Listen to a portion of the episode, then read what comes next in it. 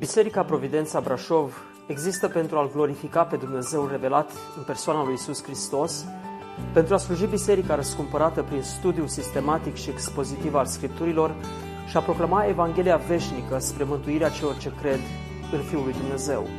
Puteți asculta și alte mesaje sau serii de prelegeri vizitând website-ul nostru www.providențabrașov.ro Luca, capitolul 1, de la versetul 26. În luna a șasea, îngerul Gavril a fost trimis de Dumnezeu într-o cetate din Galileea numită Nazaret, la o fecioară logodită cu un bărbat numit Iosif din casa lui David.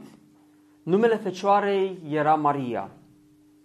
Îngerul a intrat la ea și a zis – plecăciune ție căreia ți s-a făcut mare har.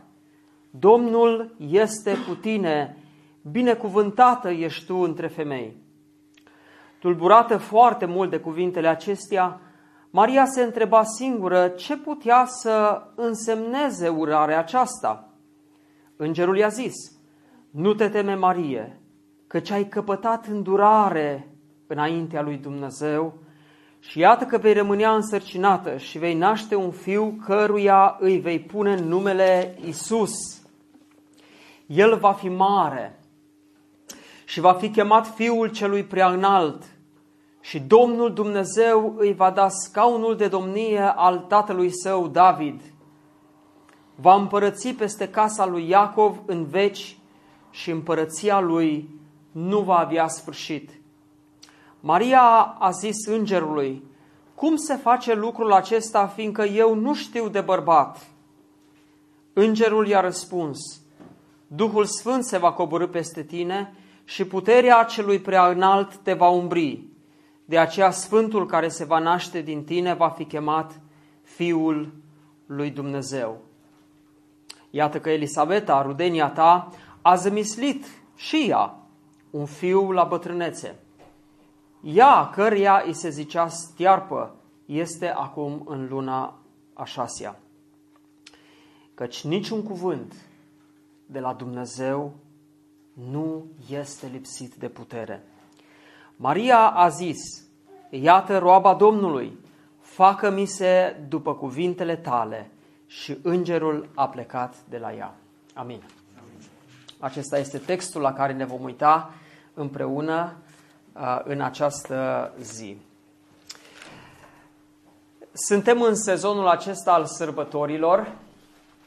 Este un timp de bucurie, este un timp de speranță, dincolo de apăsarea prin care trece o națiune sau alta, în sezonul acesta parcă se mai uită de necazurile vieții și oamenii parcă au mai mulți bani, se duc toți la cumpărături, e o frământare, zilele din apropierea sărbătorilor, uh, te uiți și vezi magazinele pline, parcările uh, pline uh, și firește spui întrebarea atunci, este oare sărăcia chiar atât de mare?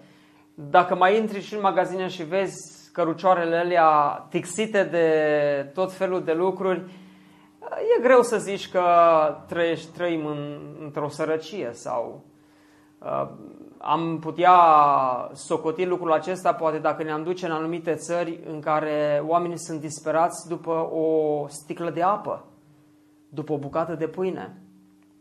Și vedeți, depinde cum și unde ne raportăm noi viața, cred că ar trebui să fim uh, mult mai recunoscători și mulțumitori lui Dumnezeu pentru ce avem și să nu fim mereu uh, supărați și îmbufnați uh, pentru ce nu avem. Că Scriptura ne spune că dacă avem ce mânca și cu ce ne îmbrăca, ne este de ajuns. Asta nu înseamnă că numai dacă ai haine și pâine pe masă îți este de ajuns. Acolo Scriptura ne spune dacă avem necesitățile de bază ale vieții acoperite, ne este de ajuns. Dincolo trebuie să te ocupi de sufletul tău. Căutați mai întâi împărăția lui Dumnezeu și neprihănirea și celelalte lucruri sunt bonus, vi se vor da pe deasupra, ne spune Dumnezeu. Fiecare popor, fiecare națiune are sărbători, sărbători naționale. Și sărbătorile naționale sunt legate în general de un eveniment din trecutul acelei națiuni uh, sau de o mare realizare. Noi ne amintim de, poate de 1 decembrie. Ce a fost de 1 decembrie? Ziua Națională a României a fost unirea, Marea Unire. Înainte de a se prăbuși regimul, uh, aveam 23 august.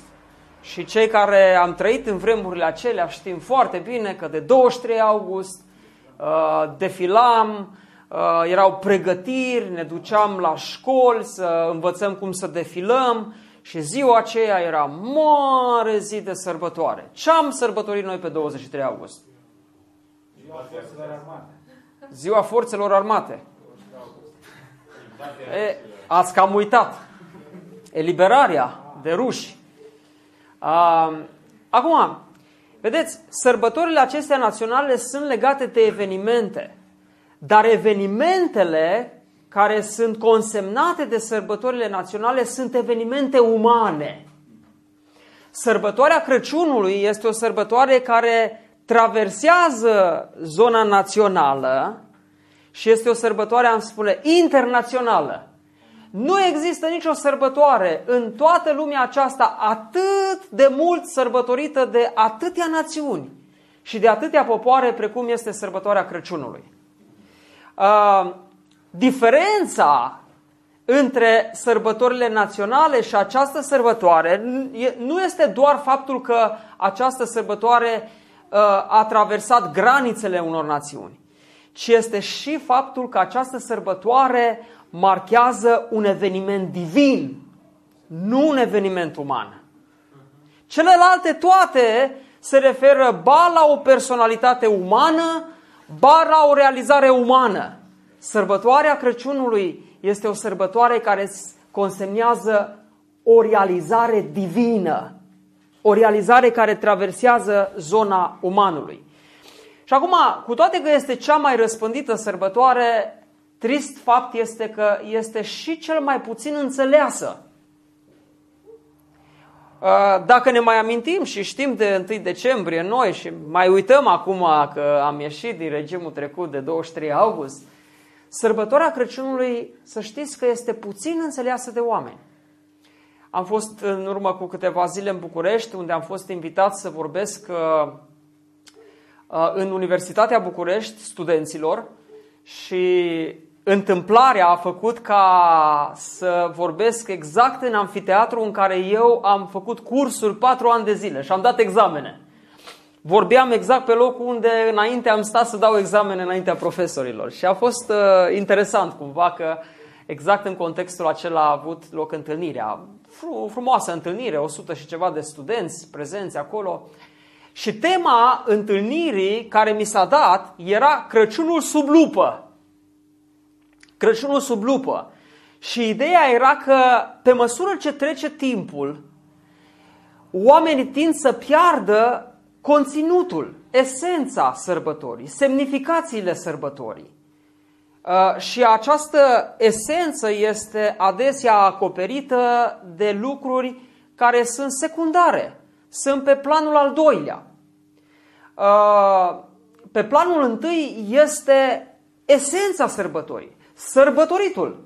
Nu, uh, vreau să vă spun, nu este importantă nici măcar data, că dacă este să o luăm așa calendaristic și să analizăm istoria, 25 decembrie n-a fost data la care s-a născut Hristos. A fost pe parcurs așa în, prin secolul 3 sau cine știe când s-a, s-a stabilit așa un fel de consens, acum să sărbătorim. Eu nu cred că pe 25 a fost uh, nașterea Domnului. Dar are atât de mare importanță data? Eu cred că importanță are conținutul, semnificația a ceea ce sărbătorim. Pe de altă parte, există rețineri din partea unora legate de bradul de Crăciun, de elementele care vin în sărbătoare. Pentru mine personal, toate acelea sunt decorații. Da? N-au uh, o anumită semnificație și legătură cu ce or fi fost ele pentru nu știu ce națiuni. Este pur și simplu un element decorativ. Mai schimbă din atmosferă, să ai un brăduț în casă, niște lumini acolo care să bradu din piața sfatului și uite lucruri de astea. Uh, problema, știți unde apare? Problema apare în momentul în care ne concentrăm așa de mult pe lucrurile acestea. Pe făcut bradul, pe cumpăra cârnați, pe făcut slănină, pe tăia porcul, pe lucruri de astea, încât nu mai acordăm atenție sărbătorii în sine. Și uitați-vă la oameni, cât de mult se forfotesc acum în perioada aceasta și când ajung în momentul sărbătorii, scot limba de un jumătate de metru, că sunt epuizați și nu se mai bucură de sărbătoare. Ei, dragii mei, Domnul să ne ajute să fim înțelepți. Să nu ne uh, punem ochii pe lucrurile acestea ale lumii care trec, ci să-L sărbătorim din nou pe Hristos, care s-a născut pentru noi, ca să devină răscumpărătorul nostru. Um, și le spuneam studenților care erau acolo să asculte despre tema Crăciunul sub lupă, le-am spus va veni vremea când probabil peste o generație vom avea o altă temă cumva asemănătoare, dar cu un alt obiect și vom avea tema Crăciunul sub telescop. Pentru că poate în generațiile următoare distanța între noi și semnificația Crăciunului va fi așa de mare că ne va trebui un telescop ca să ne uităm și să aducem din nou semnificațiile. Cert este că în fiecare sărbătoare sau în fiecare sezon ca acesta noi trebuie să recuperăm conținutul sărbătorii. Și prin colinde, prin predicarea cuvântului, prin adunarea credincioșilor, prezența noastră într-un loc sau altul, discuțiile noastre cu oamenii, noi trebuie să le aducem oamenilor aminte că acum nu sărbătorim cărnațul și vinul fiert și alte lucruri, ci îl sărbătorim pe Hristos. Și trebuie să o facem în mod onorabil, nu cu șampanie și cu băutură până ne pierdem mințile, ci într-un mod în care să-L onorăm pe Hristos, arătându-i dragostea noastră. Acum, textul pe care l-am citit este narațiunea care consemnează evenimentul nașterii sau anunțarea, advent, uh, anunțarea dinainte a venirii lui Mesia. Am putea spune că era un fel de profeție foarte, foarte apropiată de momentul în care avea să se nască. Erau pregătirile. Este ca și cum doctorul ar suna pe o fată care se pregătește să nască și spune gata, săptămâna viitoare vin la clinica Eva că rezolvăm problema. Deci vine, e foarte, foarte aproape. Uh, acum, am luat textul acesta și vă mărturisesc că m-am cam frământat pentru că textul este de o simplitate debordantă. Și m-am tot gândit ce să putem învăța noi din textul acesta. Sunt texte în scriptură în care te uiți, citești și parcă n-ai ce să înveți prea mult. Dumnezeu explică o realitate. Dar pe măsură ce am studiat textul și m-am cufundat în el și m-am bucurat în textul acesta, Dumnezeu a început să aducă lucruri pe care le putem învăța cu toții în această zi. Uh, însă, adesea, textele care sunt foarte, foarte simple, dragii mei, să știți că sunt texte de mare importanță. Și Dumnezeu a vrut ca să așeze acolo ceva de greutate foarte mare. Și atunci când Dumnezeu vrea să explice ceva foarte important, și de greutate mare o face într-un mod simplu. Așa cum spune, mântuirea este prin Isus Hristos, prin credința El și prin pocăință. Lasă-te de căile lumii și vină pe calea lui Dumnezeu. Oamenii zic, nu înțeleg Scriptura, e foarte... Ce e atât de complicat? Ce e atât de complicat? Dumnezeu îți spune să te lași de păcatele tale și să vii pe genunchi în zdrobire cu pocăință înaintea lui Dumnezeu și vei fi mântuit. Crede în Domnul Isus și vei fi mântuit. Ce este așa de complicat? Îmi plăcea de un frate, v-am mai spus, care citea textul Scripturii și zicea, fraților, atât de simplu e totul aici că nu mai trebuie să zicem nimic, hai să ne rugăm. Și într-un fel așa era. Drept este că în Scriptură sunt și alte lucruri adânci Și cineva spune atât de frumos, cuvântul lui Dumnezeu este ca o apă în care pot să nuate și copiii mici, dar se pot înneca și cei mai redutabili uh, înotători de performanță. Așa este Scriptura. Textul de astăzi este un text simplu, dar foarte, foarte important. Și în ciuda simplității, această realitate este foarte mult atacată. Dumnezeu o face foarte simplă, o explică într-un mod simplu, însă în simplitatea ei, această realitate este una din cele mai atacate realități. Oamenii încep să vorbească că Isus nu s-a născut dintr-o fecioară, că n-a fost Fiul lui Dumnezeu, că de fapt s-a căsătorit cu Maria Magdalena, că a avut urmaș, a avut fiu și toate bălăriile astea, cum tot spune Ionuț, uh, toate lucrurile astea ciudate care, care atacă simplitatea Evangheliei. Și astăzi, dragii mei, și ce este mai trist este că atacul nu vine din partea ateilor. Și nu vine din partea scepticilor. Știți de unde vine? De la teologi Teologii sunt cei care încep să sucească textele astea, să le întoarcă pe dos în toate felurile și să zică nu este ce citim. Și problema este că așa de, de, de mult s-a stricat mintea cu toată teologia pe care au făcut-o și au citit-o, că nu mai pot să vadă simplitatea Scripturii. Cuvântul care este alb pe negru, atât de simplu explicat.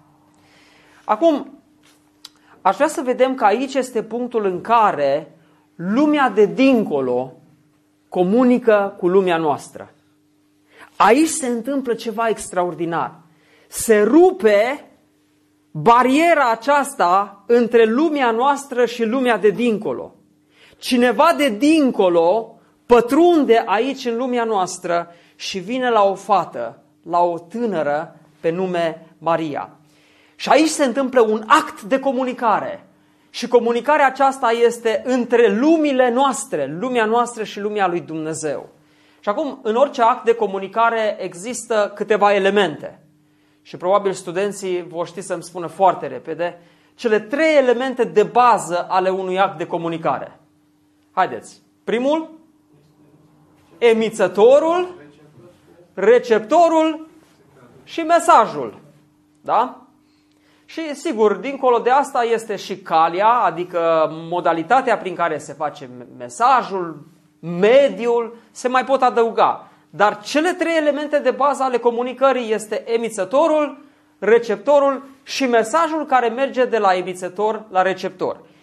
Și până la urmă m-am uitat și am văzut că în textul nostru acest act de comunicare divino-uman pune un mesager pune pe Maria care primește mesajul și mesajul pe care îl aduce îngerul Gavril sau Gabriel.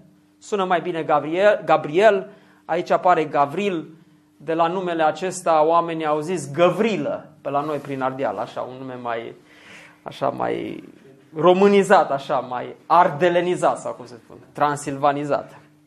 Așa, mie îmi place, îmi place Gabriel, așa cum sunt numiți uh, unii copii. Și aș vrea să ne uităm pe structura aceasta la textul nostru de astăzi. Să ne uităm mai întâi la mesager, la emițător, să ne uităm apoi la Maria care a primit mesajul și apoi să vedem care este mesajul care l-a adus îngerul. Mai întâi mesagerul. Cuvântul spune în luna a șasea, îngerul Gabriel a fost trimis de Dumnezeu într-o cetate numită Galileea, numită Nazaret, o cetate din Galileea la o fecioară logodită cu un bărbat pe nume Iosif. Acum, când ne uităm la mesager, trebuie să ne amintim, dragii mei, că de-a lungul istoriei Dumnezeu a vorbit. Și ne aducem aminte că au fost circumstanțe în care Dumnezeu a vorbit în mod direct, da? Vocea lui Dumnezeu s-a auzit fie din ceruri, sau a vorbit din mijlocul unui rug aprins, lui Moise, i-a vorbit lui Avram și a zis, ieși din țara ta și du-te în altă parte. Deci Dumnezeu a vorbit în mod direct. Dar au fost și alte căi prin care Dumnezeu a vorbit în istorie. Și o altă cale sau au fost căi indirecte prin care Dumnezeu a vorbit. Respectiv prin îngeri și prin profeți. Și îngerul venea și aducea mesaj din partea lui Dumnezeu sau profetul venea și spunea așa vorbește Domnul. Și acum situația noastră este cea în care Dumnezeu vorbea omului, era momentul în care Dumnezeu din nou vorbia și vorbea printr-un mesager, vorbea printr-un înger. Și acest înger Gabriel, Gabriel este un înger cu un rol special în istorie. Vă aduceți aminte unde mai apare acest înger în Scriptură? Este un singur loc unde mai apare. Unde? În cartea Daniel. Haideți să deschidem la cartea Daniel și să vedeți ce interesant și în ce context interesant apare. Este Daniel, capitolul 9, uh, versetul 21, unde spune Daniel, pe când vorbeam eu încă în rugăciunea mea, a venit repede în zbor, iute, omul Gavril, pe care îl văzusem mai înainte într-o vedenie și m-a atins în clipa când se aducea jertfa de seară. El m-a învățat. A stat de vorbă cu mine și mi-a zis, Daniele, am venit acum să-ți luminez mintea. Auziți ce frumos? Am venit să-ți luminez mintea. Când ai început tu să te rogi, a ieșit cuvântul și eu vin să ți-l vestesc, căci tu ești prea iubit și scump. Ia aminte dar la cuvântul acesta și înțelege vedenia. Și ascultați ce spune îngerul Gabriel. 70 de săptămâni au fost hotărâte asupra poporului tău și asupra cetății tale celei sfinte, până la încetarea fără de legilor, până la ispășirea păcatelor, până la ispășirea nelegiuirii, până la aducerea neprihănirii veșnice, până la pecetluirea vedeniei și prorociei și până la ungerea Sfântului Sfinților. Să știi dar și să înțelegi că de la darea poruncii pentru zidirea din nou a Ierusalimului până la unsul, adică Mesia, la cârmuitorul, vor trece șapte săptămâni. Apoi timp de 72 de săptămâni, piețele și gropile vor fi zidite din nou și anume în vremuri de strâmtorare. După aceste 69 de săptămâni, unsul va fi strâpit și nu va avea nimic și așa mai departe. Ce fel de profeție este aceasta? O profeție mesianică. Și atunci când ne gândim la mesagerul acesta, la îngerul Gabriel, vedem că rolul lui în istorie a fost eminamente legat de anunțarea lui Mesia și probabil că are și alte slujbe, dar cel puțin în Scriptură pe Gabriel îl vedem cu rolul acesta special. Și acum, dacă îngerul Gabriel mi se va arăta vreodată, și aș vrea lucrul acesta, dar numai cu voia lui Dumnezeu se întâmplă astfel de lucruri, eu sunt aproape convins că el va veni și îmi va spune de revenirea lui Mesia. Că el deja are așa, este specializat ca și înger, mesager în a aduce aceste vești bune legate de Mesia. Acum, mai este ceva legat de apariția acestui înger. Și acest lucru, acest element este legat de tăcerea care a avut loc 400 de ani în istorie. Aduceți-vă aminte că v-am spus că Dumnezeu a vorbit în istorie. Și poporul ales de Dumnezeu, Israelul, era obișnuit să audă mesaje de la Dumnezeu. Da? Când Dumnezeu le vorbea prin profeți sau prin îngeri și era un fel de descoperire, de revelație continuă. Însă de la Maleahi, ultimul profet care a vorbit despre ce Dumnezeu i-a spus să aducă poporului, până în momentul în care aici apare îngerul Gabriel, au trecut 400 de ani. 400 de ani de tăcere. Dumnezeu n-a mai vorbit nimic. Și deodată, iată, apare îngerul Gabriel care se duce la Maria. Ce învățăm din aceasta? Învățăm faptul că Dumnezeu adesea păstrează tăcere. Dar după tăcerea aceea, Dumnezeu vorbește. Dumnezeu nu s-a izolat undeva dincolo de lumea aceasta noastră și n-a mai vorbit deloc. Au fost vremuri în care Dumnezeu n-a vorbit. Și era în planul lui acest lucru. Dar după aceea Dumnezeu vorbește. Și acum, dragii mei, vreau să fie pentru toți cei de aici o provocare. Noi ne dorim ca Dumnezeu să vorbească. Și aș pune întrebarea, când este ultima dată când Dumnezeu v-a vorbit într-un mod cu totul și cu totul special? Când a fost ultima ocazie în care v-ați întâlnit realmente cu Dumnezeu? Acum, drept este, noi ne întâlnim aici în casa lui Dumnezeu, duminică de duminică, ne întâlnim miercuri la rugăciune și este o întâlnire cu Dumnezeu. Dar cred că înțelegeți ce vreau să spun. Să fie o întâlnire cu Dumnezeu, cum erau filmele alea cu, ozen, cu ozeneurile, de gradul 3. Adică ceva dincolo de parcă de normalitate. Să, să, să auzi vocea lui Dumnezeu, să-ți vorbească. Poate nu într-o formă audibilă, dar să știi că atunci când Dumnezeu s-a apropiat de tine, a fost acolo. Și ca Iacov poți să spui, cu adevărat, Domnul a fost în locul acesta. Trebuie să-ți dorești lucrul acesta. Și mi-amintesc de mărturia fratelui nostru, Paul Washer, care l-a căutat cu disperare pe Dumnezeu și s-a dus zile și apoi s-a dus săptămâni și a strigat, Doamne, vino! Și luni de zile. Și Dumnezeu nu s-a arătat. Și după ce parcă începea să lupte cu un fel de epuizare și nu știa, îi va vorbi Dumnezeu sau nu? La un moment dat Dumnezeu i-a vorbit. I-a vorbit. Și spune fratele că a fost atât de, de prăbușit și de smerit și s-a pocăit înaintea lui Dumnezeu când Dumnezeu i-a vorbit. Și de acolo fratele spunea, El vine, El întotdeauna vine. Stai înainte lui Dumnezeu, caută-L, așează-te, trăiește o viață curată și Dumnezeu îți va vorbi. Dumnezeu vorbește. Acum aș vrea să ne uităm, să trecem de la mesager, de la cel care poartă cuvântul lui Dumnezeu, la cel care primește cuvântul din partea lui Dumnezeu, la recipient. Despre cine este vorba aici? Despre Maria. Și iată ce citim. Îngerul acesta a fost trimis de Dumnezeu într-o cetate din Galileea numită Nazaret.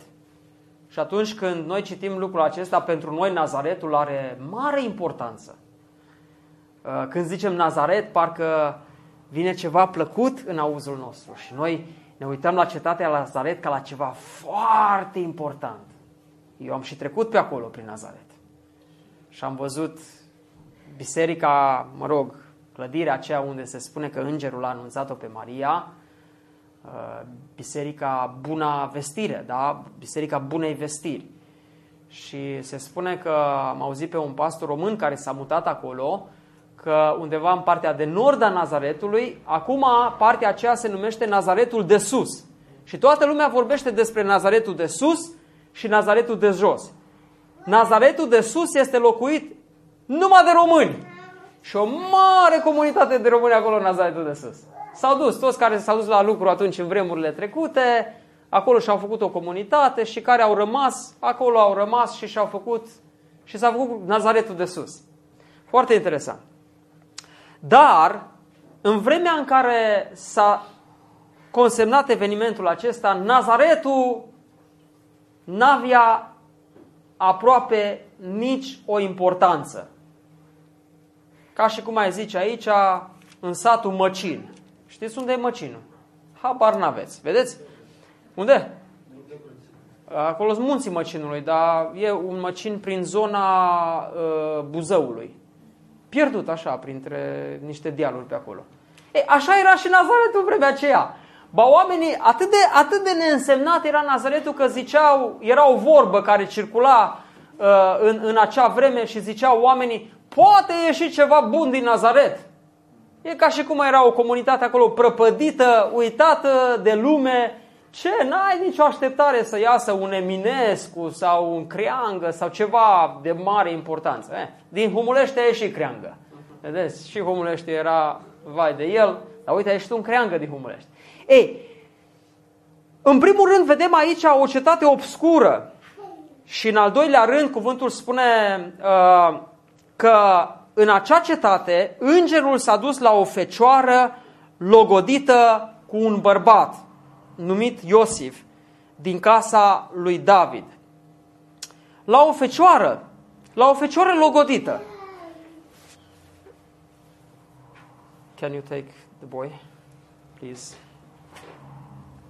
Uh, la o fecioară logodită cu un bărbat. Și aici sunt două elemente. O cetate obscură și o fecioară logodită. Da?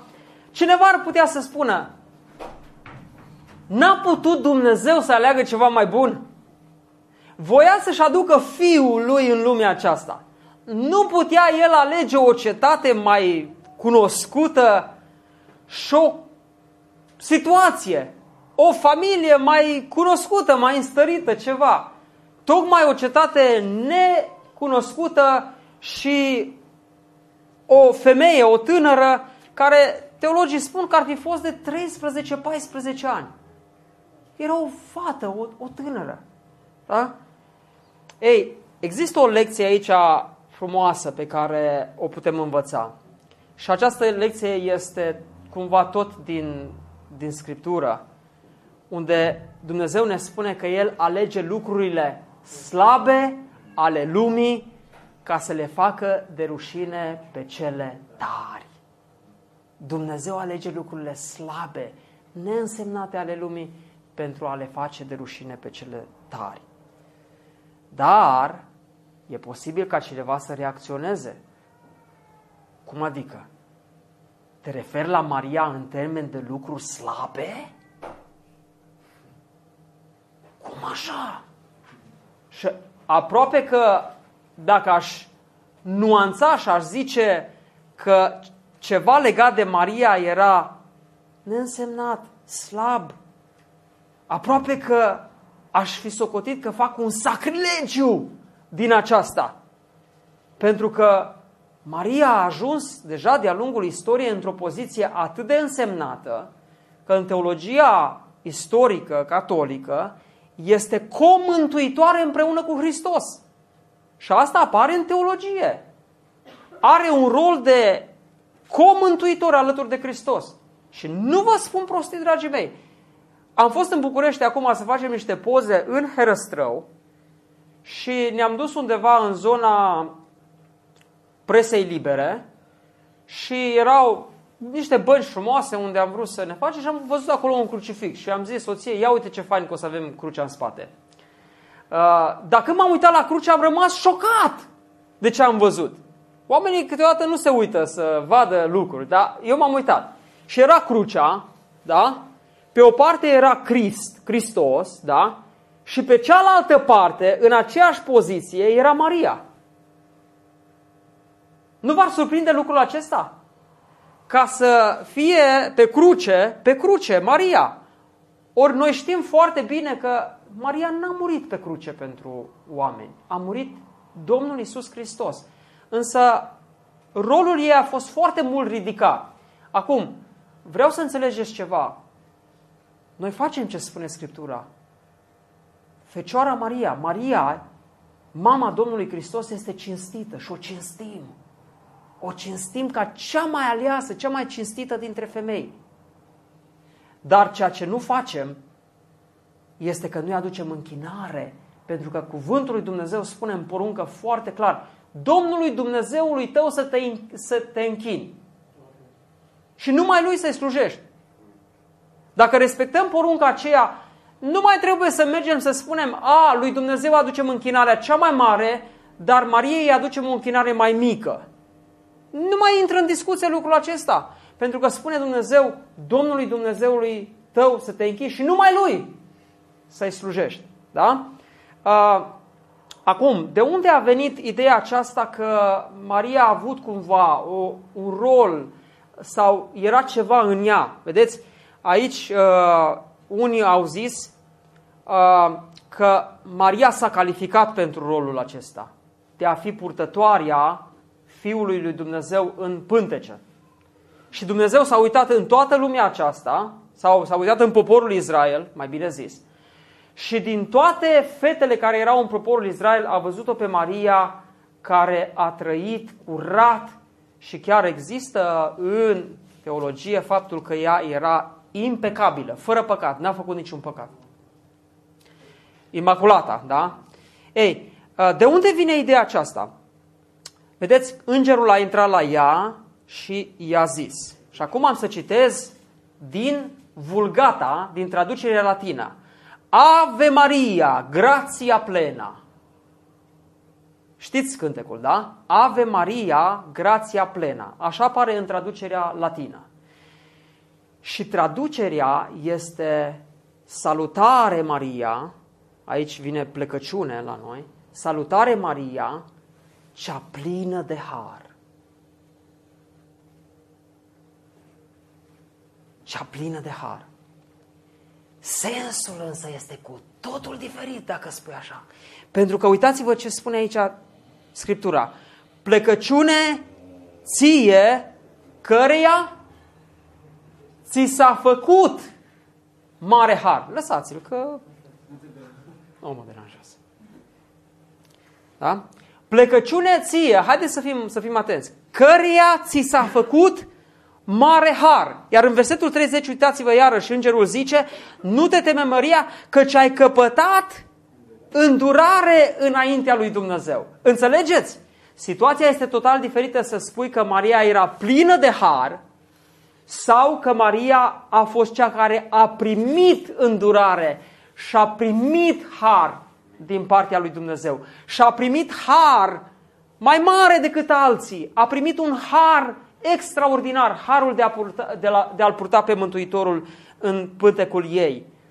Uh, vedeți, chiar reacția ei a fost una surprinzătoare și am stat și m-am uitat că am crezut că undeva în textele care vorbesc despre naștere uh, există undeva unde spune că îngerul s-a dus la Maria și Maria era o fată neprihănită. Dar n-am găsit lucrul acesta. În Evanghelia după Matei, cuvântul ne spune că într-un mod atât de frumos, iar nașterea lui Isus Hristos a fost așa. Maria, mama lui, era logodită cu Iosif și înainte ca să locuiască ei împreună, ea s-a aflat însărcinată de la Duhul Sfânt. Iosif, bărbatul ei, era un om neprihănit și nu voia să o facă de rușine, de aceea și-a pus în gând să o lase pe asculț. Nicăieri nu ne spune că Maria ar fi fost ea însă și o fată atât de calificată pentru rolul acesta încât Dumnezeu a zis ea este calificată.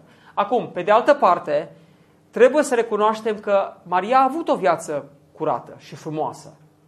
Nimeni nu vrea să spună că a trăit în păcat. Ce vreau să spun este că Maria era o fată obișnuită, care avea și ea nevoie de mântuire. De aceea, când ea a cântat cântarea aceea, cântarea Mariei, Sufletul meu mărește pe Domnul și mi se bucură Duhul în Dumnezeul, în Dumnezeu, Mântuitorul meu, pentru că a privit spre starea smerită a roabei sale și iată că de acum încolo toate neamurile îmi vor zice fericită. Și noi spunem exact asta. Maria este fericită, Maria a fost fericită și este cea mai cinstită dintre toate femeile, dar ea a primit har. Ea nu a avut un capital de har pe care acum îl distribuie alături de Hristos ca să realizeze mântuirea oamenilor. Acest lucru este total greșit și trebuie să fim foarte atenți. Dar ea este cea care primește mesajul și este tulburată, da? Și chiar ea, în tulburarea aceasta, după ce îngerul îi spune că va naște un fiu, ce spune? Cum se va face lucrul acesta? Cum adică? Eu să rămân însărcinată?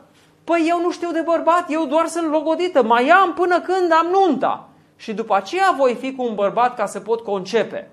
Da? În trecut Dumnezeu a mai trimis izbăvitori, da? judecători, l-a trimis pe Moise, a trimis judecătorii și pe alții, dar aceștia au venit ca trimișa lui Dumnezeu născuți dintr-un bărbat și o femeie. Și aici era situația în care nașterea avea să se facă loc fără participarea unui bărbat. Uh, era tulburată. Cum se va face lucrul acesta? Și vedeți, Aici este un lucru interesant și o altă lecție. Atunci când ne uităm la, la noi și la posibilitățile noastre și la capacitățile noastre, de multe ori am putea să ridicăm întrebarea aceasta. Dar cum, Doamne? Eu nu văd cum. E prea mult. E dincolo de normalitate. E dincolo de limitele umane. Și ce învățăm de aici este că limitele umane nu împiedică planul lui Dumnezeu. Faptul că Maria era o fată neînsemnată, într-o cetate neînsemnată, fără să fie căsătorită încă, fără, știu eu, posibilități și capacități, nu l-a împiedicat pe Dumnezeu să zică prin tine va veni cel ce va fi numit Fiul celui prea înalt. Și aici, iarăși, uh, ecoul celor două versete frumoase care vin din Scriptură, versetul 37, căci niciun cuvânt de la Dumnezeu nu este lipsit de putere.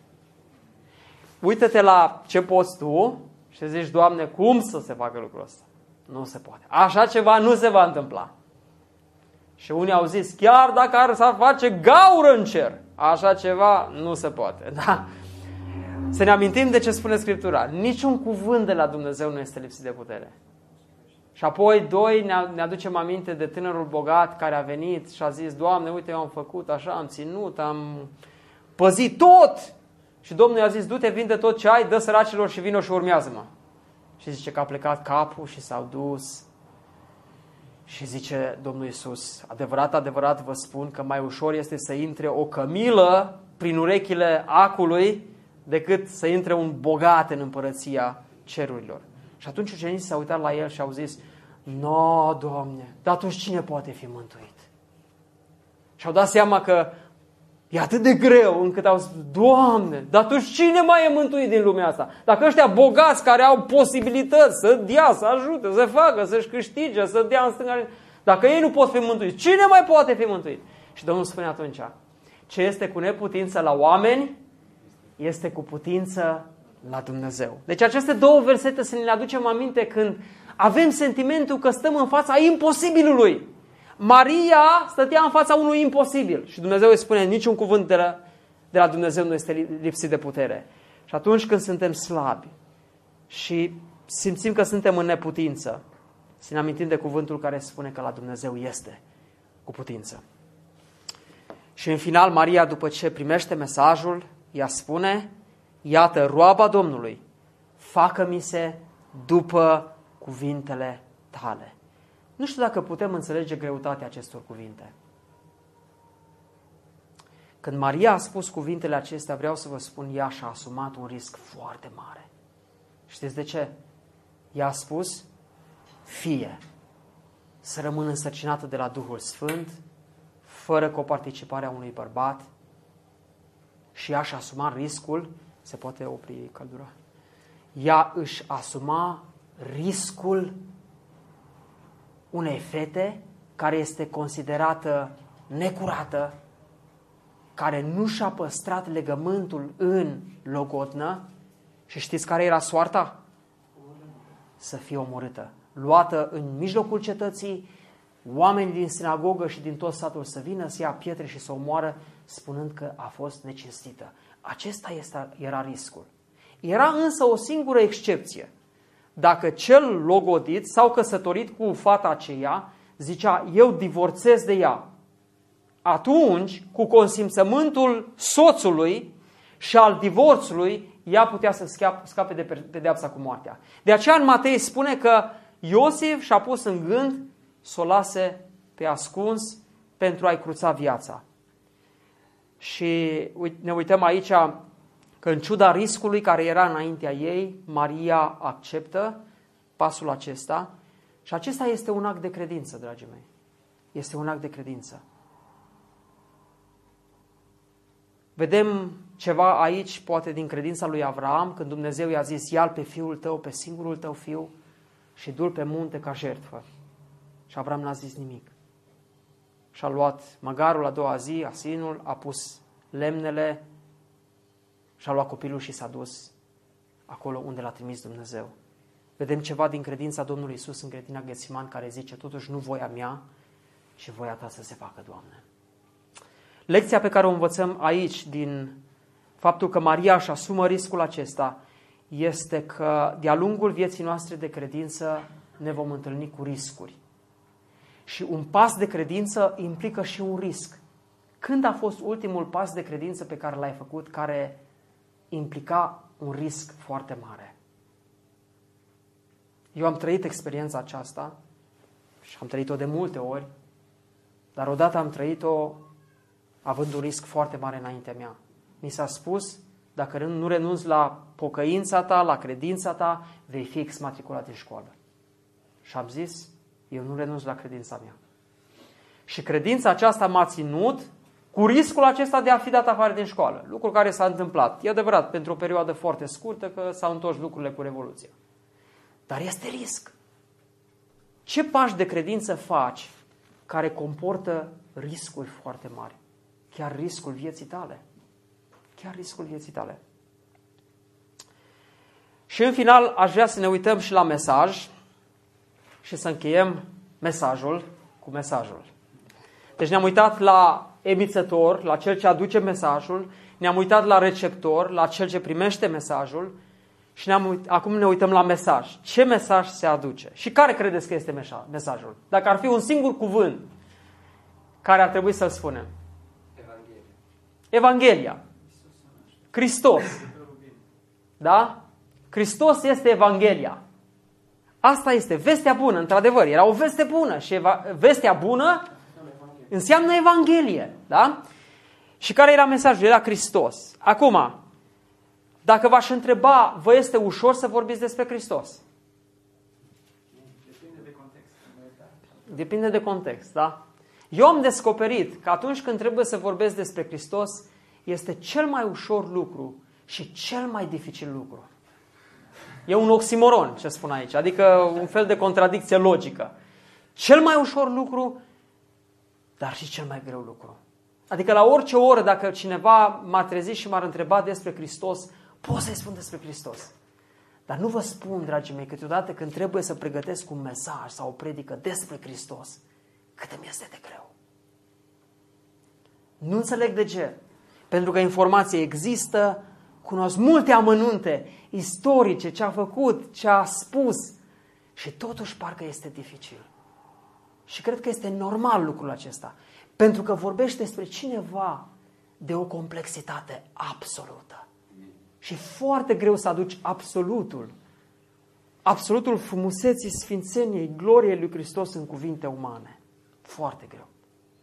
Vă spun, îmi este mai ușor să vorbesc despre Gavrilă, despre Maria, despre Iosif, despre toți ceilalți, despre împărați, despre toate, despre Avram. Așa de ușor îmi vine să vorbesc despre ei. Să spun, uite ce au făcut, fă și tu la fel. Uită-te la credința lui Avram, uită-te la împăratul acesta, cât de rău a fost. Dar când este să vorbesc despre Hristos, parcă nu vin cuvintele. Pentru că El este din total altă categorie. Și câteva lucruri, pentru că timpul a trecut, le punctează îngerul în mesaj. Primul, El va fi mare. El va fi mare. Și parcă ca niciodată până acum expresia acestea nu mi-a sărit în ochi. El va fi mare. Normal că va fi mare. Toți am spune. A fost cunoscut de-a lungul istoriei, au rămas cele mai multe lucruri care s-au scris vreodată despre un om în istorie au fost despre Isus Hristos. Despre nimeni altcineva nu s-a scris atât de mult. Nimeni nu este atât de controversat ca persoana lui Hristos. Dar cuvântul spune, El va fi mare. Cât de mare? Atât de mare că nu-l poți băga în categorie cu ceilalți oameni. Pentru că atât de frumos explica fratele Charles Leiter, dacă iei orice creatură distanța între creatură, oricare, și îngeri, arhanghel, serufim, uh, heruvim și așa mai departe, serafim, distanța între aceste creaturi și Dumnezeu este infinită. Și distanța între Hristos și Tatăl, Hristos, Fiul Dumnezeu și Tatăl Dumnezeu, nu este infinită. Nu există nicio distanță. De aceea el va fi mare. Și nu va fi mare pentru că își va câștiga dreptul de a fi mare, cum au fost, să zicem, conducătorii ai lumii, dictatori, da? Și au ajuns mari pentru că au urcat pe scara socială și așa au ajuns mari sau au avut bani și au ajuns mari. Nu? El va fi mare că își va veni cu condiția aceasta inerentă de dincolo. El va fi mare. În al doilea rând, el va fi chemat Fiul celui prea înalt.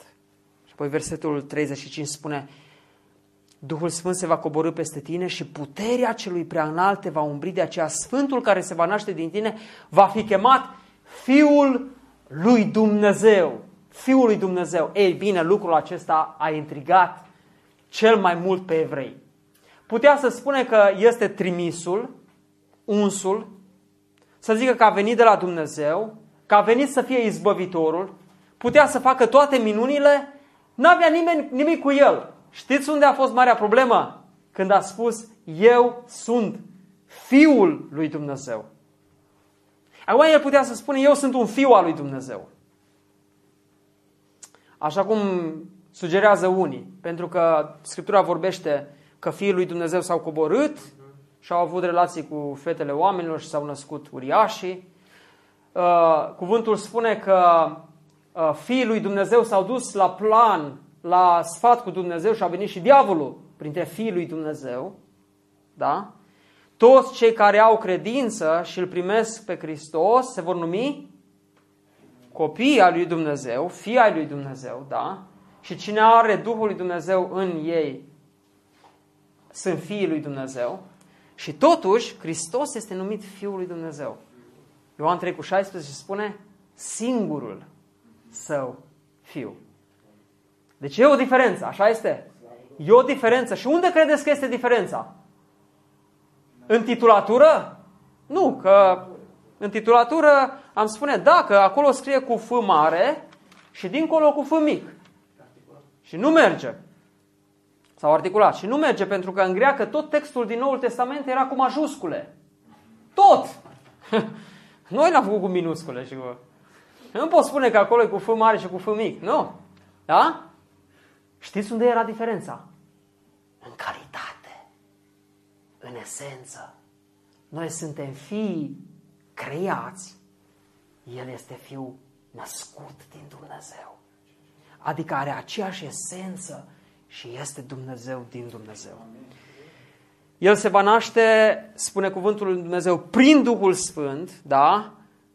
Duhul Sfânt va, va veni și puterea o va umbri pe Maria și Sfântul care se va naște din tine va fi chemat Fiul lui Dumnezeu. Sfântul, vedeți?